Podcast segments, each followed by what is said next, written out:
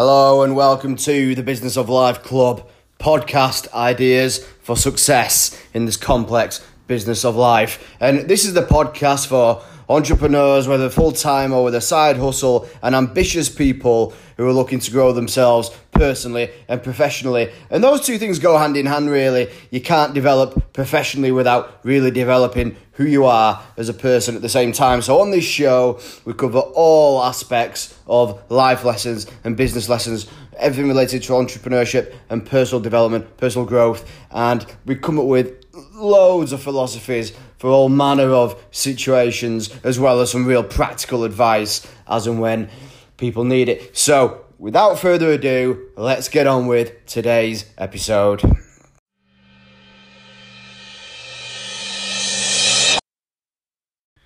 Hey, all. I'm well aware that I didn't give you a podcast episode last week. I'm sorry, I was busy hustling away in London town trying to do things on the business front and didn't have time to get a suitable recording in. So this week I'm going to throw in a couple of extra episodes for you. And today, what I really wanted to do was a throwback, and I wanted to talk about an article that I wrote in September of 2017 just to give you some context because some of the stories that are involved in this do relate to back then. Um, some of them you'll no doubt remember um, poignant moments in time, really. And I've called this one The Horror and the Glory. And it talks about, you know, life, you know, it goes pretty deep into life and overall the theme is how to live a truly fulfilled life. So we go deep. This one's really real, and really, I think it is one of the most important articles I've ever wrote, which is why I wanted to bring it to the podcast, even though this was written before the podcast was formed. Um, so I hope you enjoy this one. Episode 36 is The Horror and the Glory. Let's go. So, life freaks me out, and mainly because none of us really know anything about it we're all just organisms existing that could be destroyed at any moment in any given tragic circumstance. Life would go on without most of us leaving any kind of imprint on the world whatsoever. After a very short period of time, there would probably only be tens of people who care that you ever existed. Out of the billions of people in the world, your pets probably won't care either, providing someone else feeds them on demand. And all this despite you being so amazing. So, what is life? Now, this week, was the 16th anniversary of 9 11, a day I can still remember vividly as a 16 year old schoolboy hearing the news.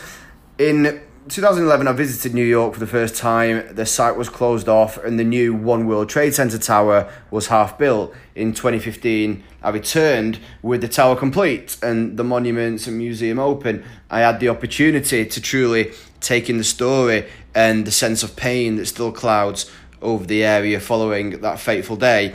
And this is rare, I think, to visit somewhere that witnessed such horror and for it to feel like it happened yesterday.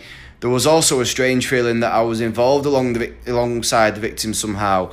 Often life comes and goes, and no evidence remains of the journeys we as individuals have been on through life and in death. When a plane crashes at sea, a short time later, the water's still again, and all the evidence of the tragedy has vanished from view. Life on the surface goes on. You could cruise over the area where Titanic sank and have no idea.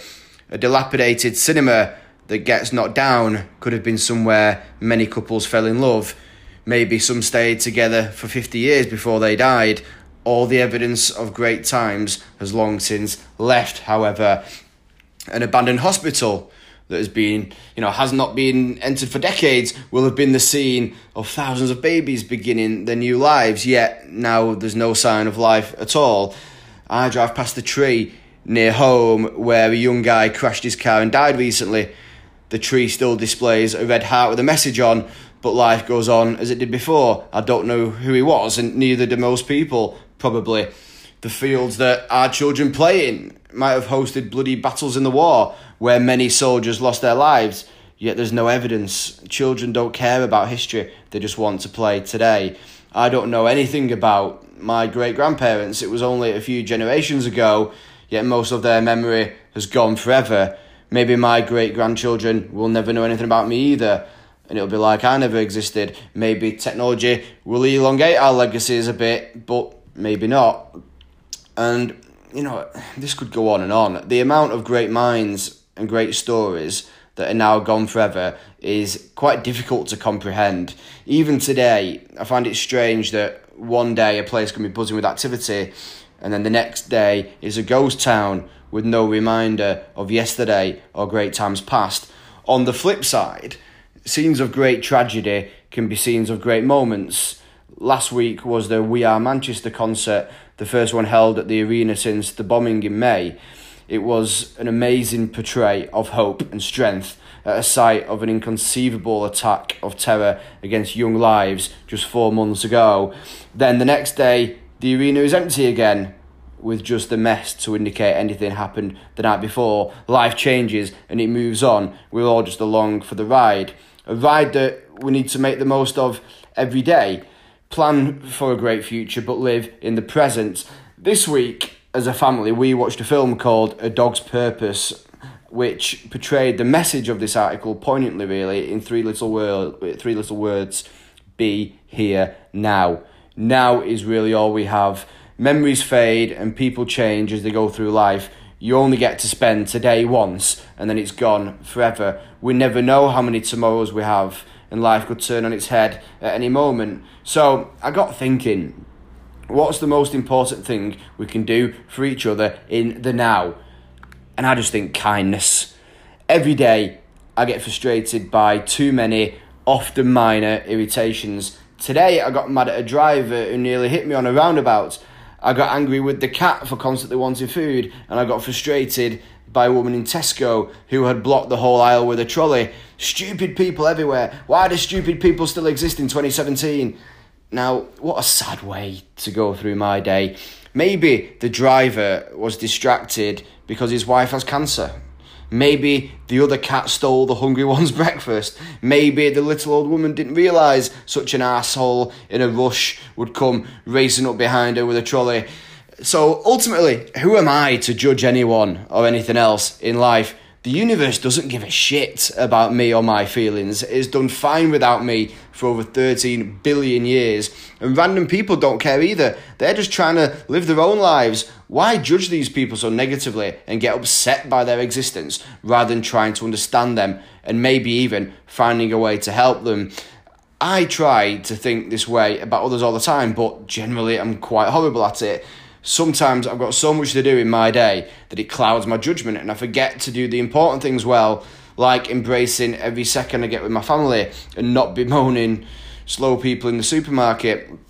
But I try and get better every day because I know that understanding and being kind to others is the only way to live a truly fulfilled life. We are creatures of companionship and love. When people are unexpectedly nice to us, it can change our entire day. When my wife tells me she loves me, I feel warm inside. When someone I care about says they're proud of me, it gives me an unrivaled sense of accomplishment and contentment. When someone's kind to us, it makes us feel hopeful. When we're kind to others, we feel a sense of pride and well being. Being kind to strangers opens up the possibility of new meaning. I really believe that. You might hear the stories that are so cl- close to being lost forever, you might get a valuable lesson in life. You might get a renewed sense of gratitude. Everyone is smarter than you. They all know something that you don't. You can learn from everyone you meet, even if it's just just, just a story of a love that developed where you stand 70 years ago. Talking to old people and hearing their stories is one of my favourite things. It is this that inspired this piece really. When I do this, I know I could learn something that changes my entire outlook on life, and maybe their story will live long in my memory for another 40 years after they've gone. Kindness leads to the ability to love, support, and protect. Kindness prevents anxiety and stress. Kindness leads to living. Kindness leads to the longevity of your own unique story of life. Make sure your great grandchildren will know who you are by making a difference. Kill everyone with kindness from this point forward your family, your friends, and total strangers too. We're all in this together, my friends, but we don't know for how long. Be here now.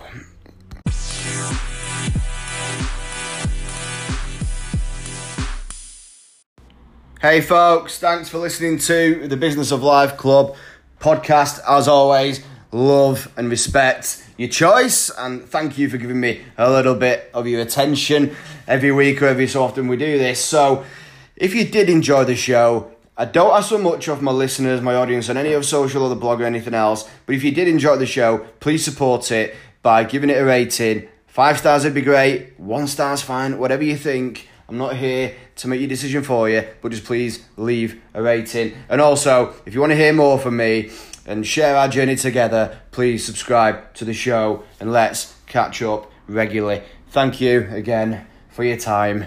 Speak to you soon.